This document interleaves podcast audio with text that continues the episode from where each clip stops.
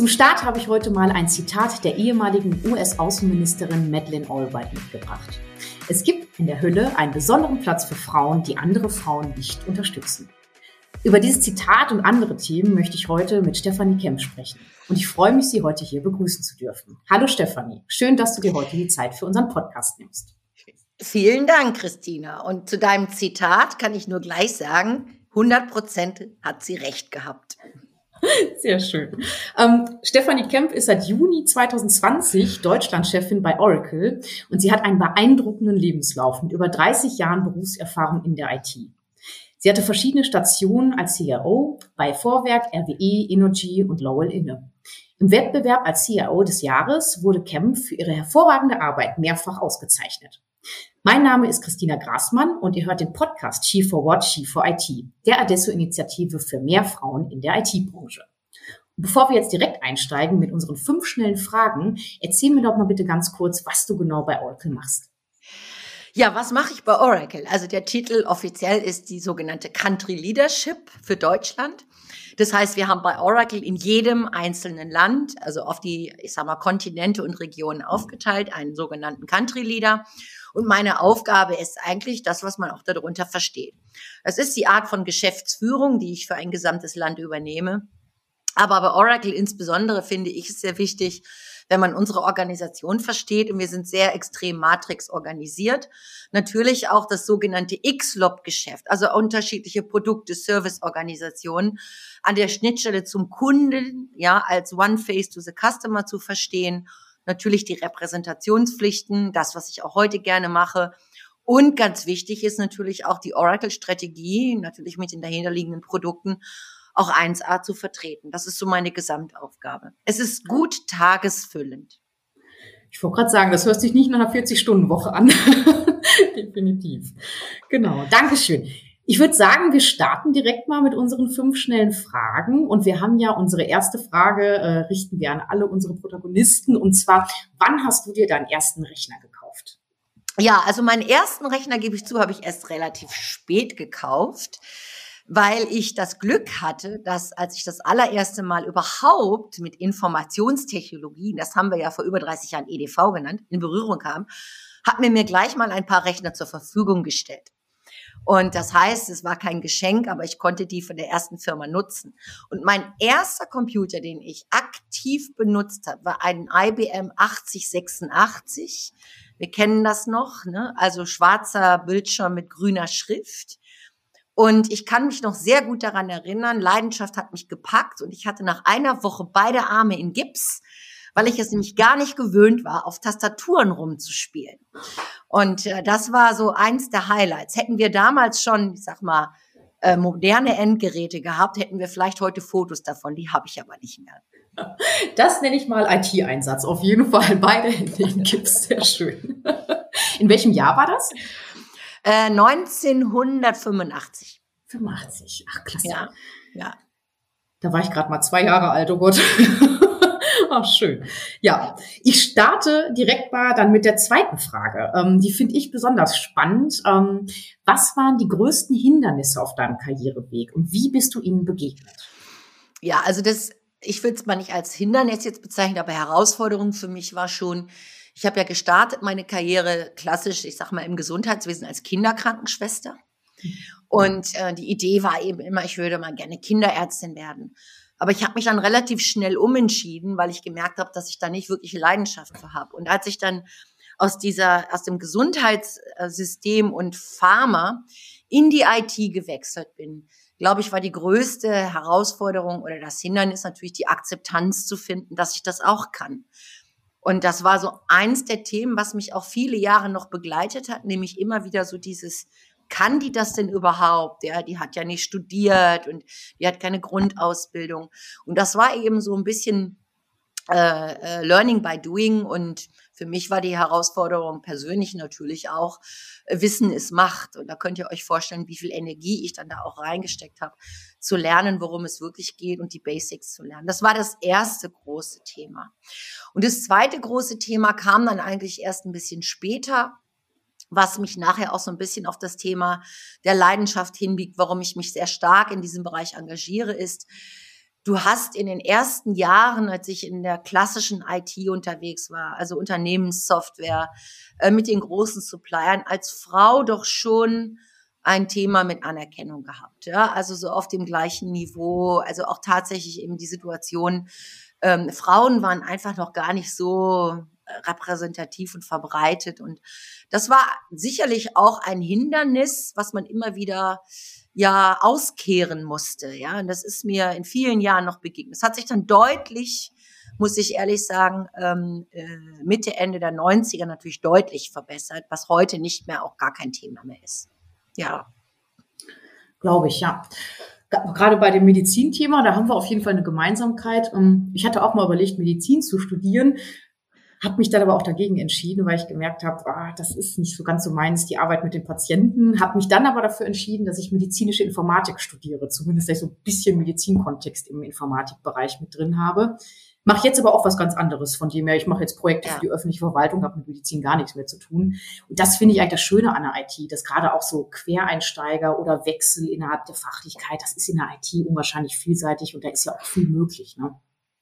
Naja, und es bietet jetzt natürlich auch gerade für Quereinsteiger ganz super tolle Chancen, ja, weil du weißt ja, unser War of Talent, insbesondere in Deutschland, der ist einfach da, den kann man nicht wegdiskutieren und das finde ich eben einfach spannend. Nur zu meiner damaligen Zeit war das ja überhaupt gar kein Thema, ja, das war so der freie Wille und ich muss aber dazu sagen, mein großer Rat ist, so wie du das auch gemacht hast, Christina, das tun, worauf man Lust hat und Spaß hat und Leidenschaft für hat. Und dann wird man auch automatisch gut. Das genau, sehe ich genauso. Das, das rate ich auch mal jungen Kollegen, Kolleginnen, ähm, die äh, ja was weiß ich, was für Visionen haben, wo sie direkt hinwollen. Ich sage, fangt erstmal damit an, wo ihr Spaß dran habt, weil wenn ihr das macht, seid ihr gut und dann wird sich der Weg auch weiterentwickeln an der Stelle. Ja, ja genau so. Ganz genau. Die dritte Frage ist so ein bisschen, ähm, ja, flapsig formuliert, Deutschland-Chefin von Oracle, alles erreicht oder was kommt da noch? Ach, wenn ich das wüsste. ähm, also ich glaube, jetzt äh, vielleicht auch mal über meinen Jahrgang zu sprechen. Ich bin ein Jahrgang 63, jetzt könnt ihr euch ausrechnen, wie alt ich bin. Und ja, also ich glaube auch so nach 30 Jahren und IT ist ja jetzt eben, ich sag mal, kein, wie sagt man so schön, Pausenhof, sondern da ist natürlich viel Innovation, immer wieder Veränderung drin ähm, ich will es nicht als Druck, aber schon als, ich sag mal, ähm, äh, ja immer wieder so ein Anteasern von neuen Themen, immer wieder dabei sein. Also manchmal habe ich das Gefühl persönlich auch, ich habe so Ermüdungserscheinungen und dann kommt ein neues Thema und dann springt mich das wieder an und dann denke ich, oh ja, das muss ich jetzt machen. Und Deshalb würde ich auch sagen, ich habe gar keine Planung, ehrlich gesagt. Ich mache das, was ich gerade mache, sehr gerne. Mhm. Ähm, wir sind auch in einer Transformation und äh, wir sind ja ein großer alter Tech-Gigant, sage ich immer, der sich jetzt komplett innoviert, neu aufstellt. Ob das jetzt ein Cloud-Thema ist, neue Produkte, aber auch die Kultur des Unternehmens verändert sich und ja, das ist sicherlich neben den inhaltlichen, fachlichen Themen, auch die wir natürlich an der Schnittstelle mit Kunden diskutieren, sehr, sehr, sehr spannend. Und ich glaube, das wird jetzt noch mal viel spannender, weil wir natürlich auch, das hat ja die Corona-Pandemie gezeigt, noch mal mit Technologie ganz andere Möglichkeiten sehen und bestimmte Dinge, die wir bis jetzt immer nur angesprochen haben. Jetzt gehe ich mal in das Thema Artificial Intelligence, das Thema mhm. Daten, das Thema Sovereign Cloud, ja, was wir uns europäisch und deutsch natürlich noch mal ziemlich anders definieren. Da kommen noch so viele Themen. Ich kann dir nicht sagen, ob es das jetzt war. Also ich wache jeden Morgen auf und freue mich eigentlich immer wieder darauf, was passiert heute. Ja, also es ist einfach, glaube ich, eine Grundeinstellung, mit der man leben muss. Das bin auch ich ein Stück, ja. Finde ich toll, dass du das sagst. Genau das fasziniert mich eigentlich so an der IT generell, dass ich, ich weiß auch nicht, wo es in fünf Jahren hingeht. Also hätte mir jemand gesagt, vor fünf Jahren, ich bin jetzt Bereichsleitung bei Adesso oder vor sechs Jahren, ich gesagt, hm, weiß ich jetzt nicht, ob das so stimmt. Aber ich mache meinen Job auch gerade gerne und äh, gerade diese Offenheit, was in fünf, sechs, sieben, acht Jahren ist, äh, ist so das, was ich auch mag, einfach an der IT und an meinem Job, ja.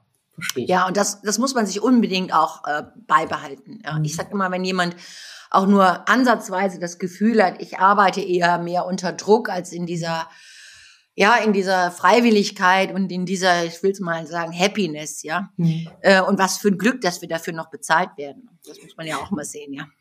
Das stimmt natürlich.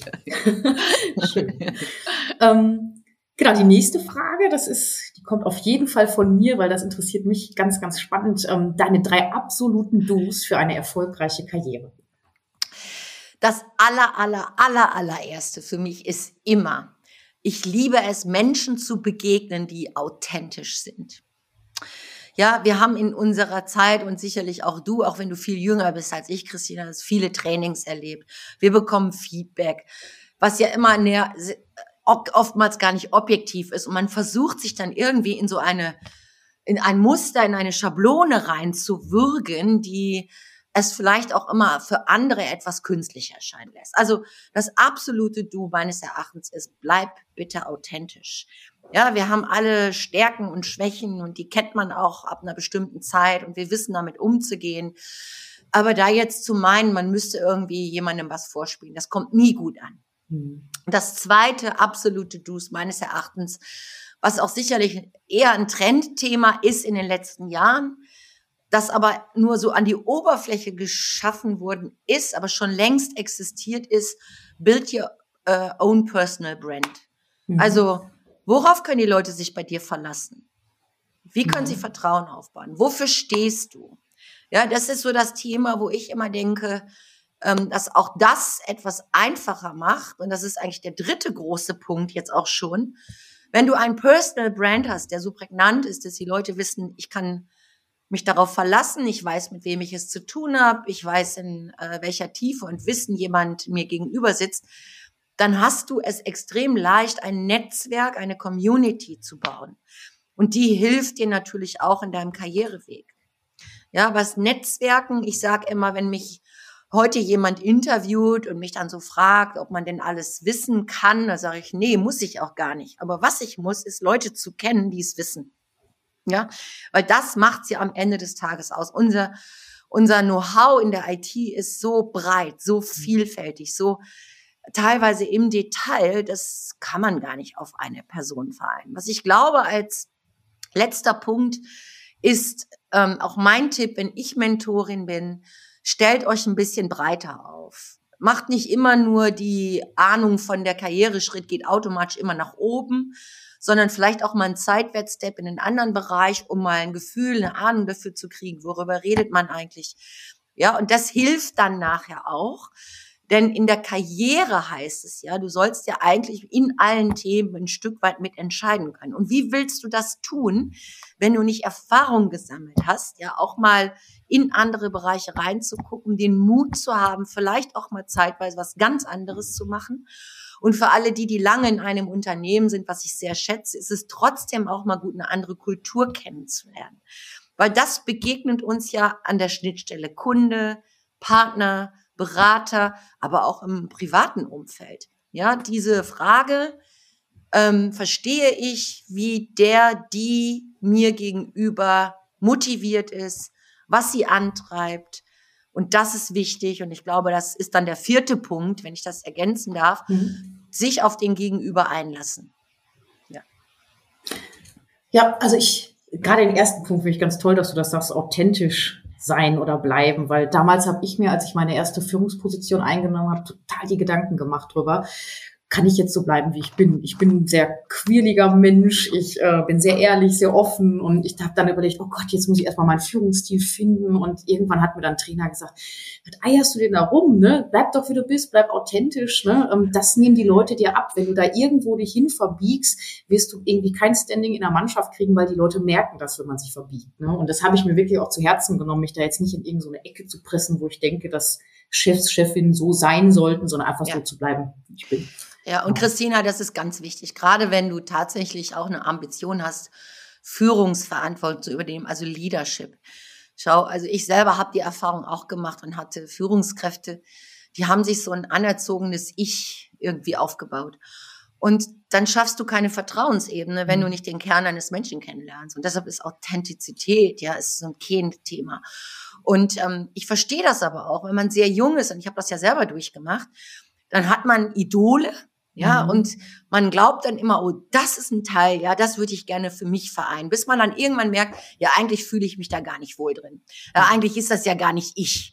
Ja, und das hat dann mehrere dieser, ich sag mal, Transformationen gebraucht, bis man auch wirklich in sich selber ruht und das Gefühl hat, das bin auch ich und das kann ich auch vertreten und das nehmen mir die Leute auch ab. Und das Tolle ist, dafür lieben dich die Menschen, ja, sie folgen dir und sie geben dir auch dann dieses offene Feedback. Ja, das stimmt. Die ja fast letzte Frage ähm, finde ich auch mal ganz interessant. Wie unterscheidet sich das Arbeiten und der Karriereweg in Deutschland äh, im internationalen Vergleich? Also gibt es da Unterschiede beim Karriereweg? In jedem Fall. Also ich denke, äh, das ist ja nicht nur ein soziales Umfeld, was uns prägt, sondern wir müssen einfach respektieren, dass wir in internationalen Umfeldern, in komplett anderen Kulturkreisen groß werden.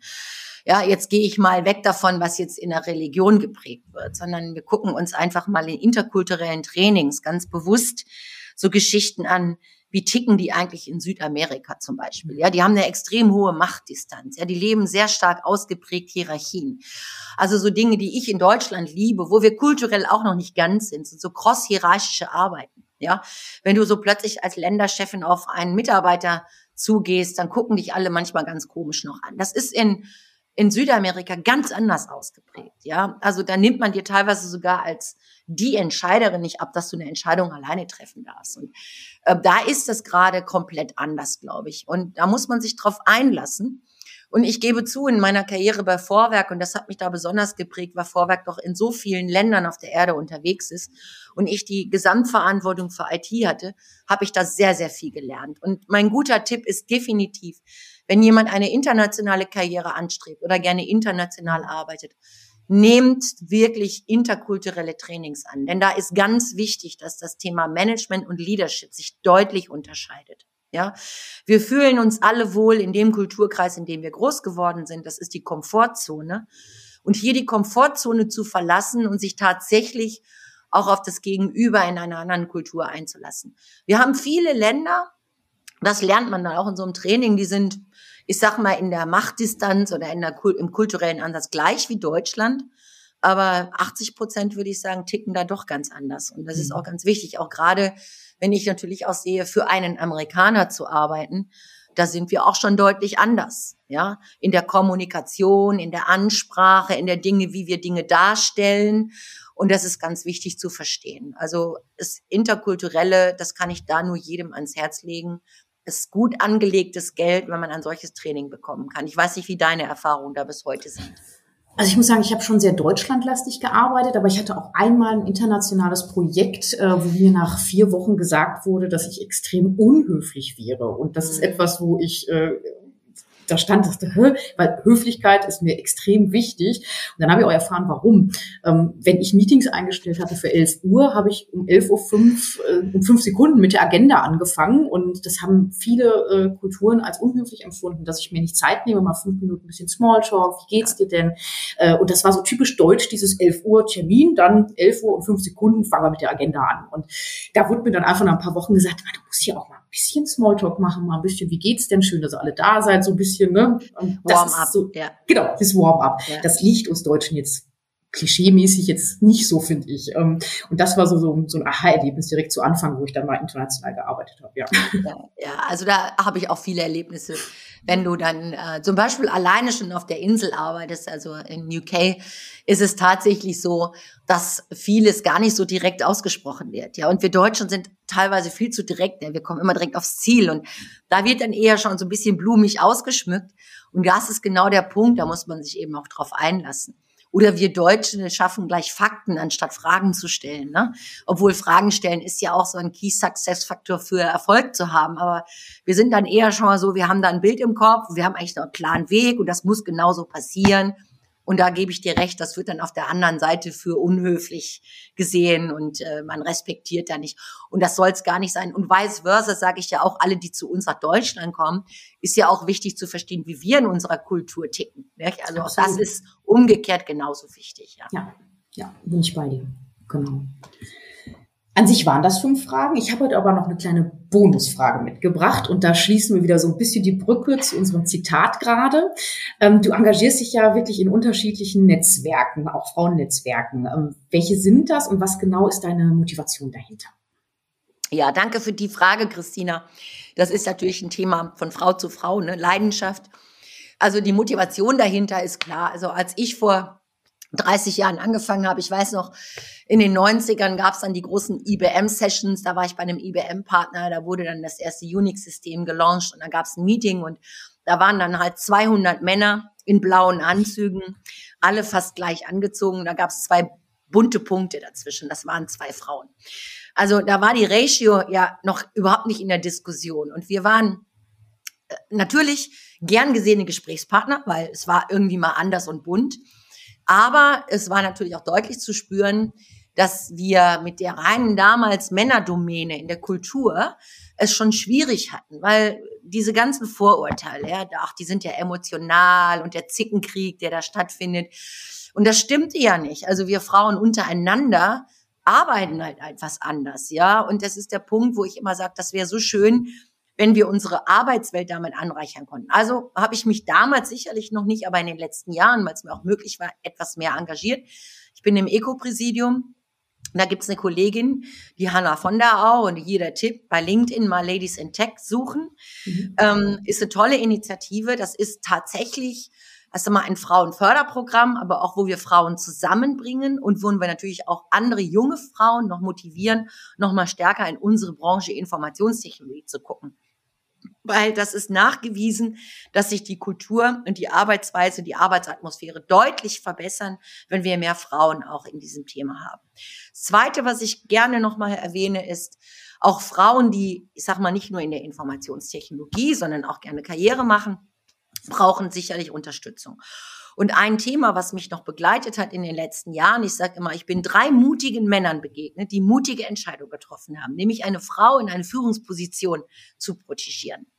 Und genau das ist der Punkt. Und heute gibt es so viele erfolgreiche Frauen, die das für Frauen tun können. Also die müssen gar nicht mehr den mutigen Männern begegnen.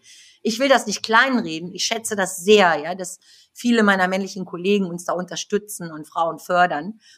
Unabhängig mal von der Quotendiskussion. Aber das Thema liegt mir wirklich sehr am Herzen. Also gibt's hier noch die Initiative Women into Leadership.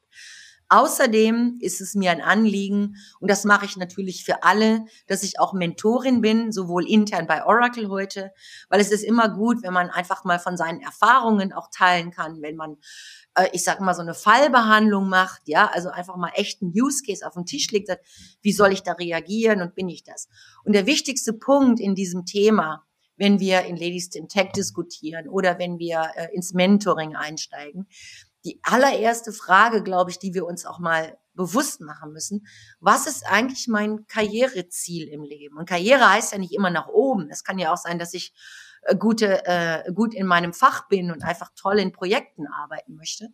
Aber dieses Endbild, ich glaube, das mehr herauszuarbeiten, ist wichtig, weil dann hast du eigentlich von da rückwärts gedacht auch eine ziemlich klare Perspektive, wie sich deine Entwicklung, äh, wie die Entwicklung weitergehen sollte. Und äh, ich hatte das damals nicht, ja, also ich bin oft zufallsgetrieben in Situationen reingekommen und habe dann hinterher gemerkt, eigentlich fühle ich mich da gar nicht wohl. Und sowas kann man heute abkürzen und ich glaube, für uns alle ist wichtig, da wo wir arbeiten, sollten wir uns auch wohlfühlen, sollten wir uns fühlen, als wenn wir angekommen wären und auch einen Wertbeitrag liefern können. Und diese Diskussion rund um dieses Thema Diversity und wir denken es heute, und das finde ich bei Oracle auch toll, noch anders. Wir denken Diversity, wir denken Inklusion.